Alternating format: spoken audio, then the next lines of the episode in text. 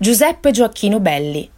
Nacque in questa via dei Redentoristi nel 1791, forse il più grande poeta romanesco, con i suoi 2279 sonetti, composti in vernacolo romanesco, con cui raccolse la voce del popolo della Roma del XIX secolo.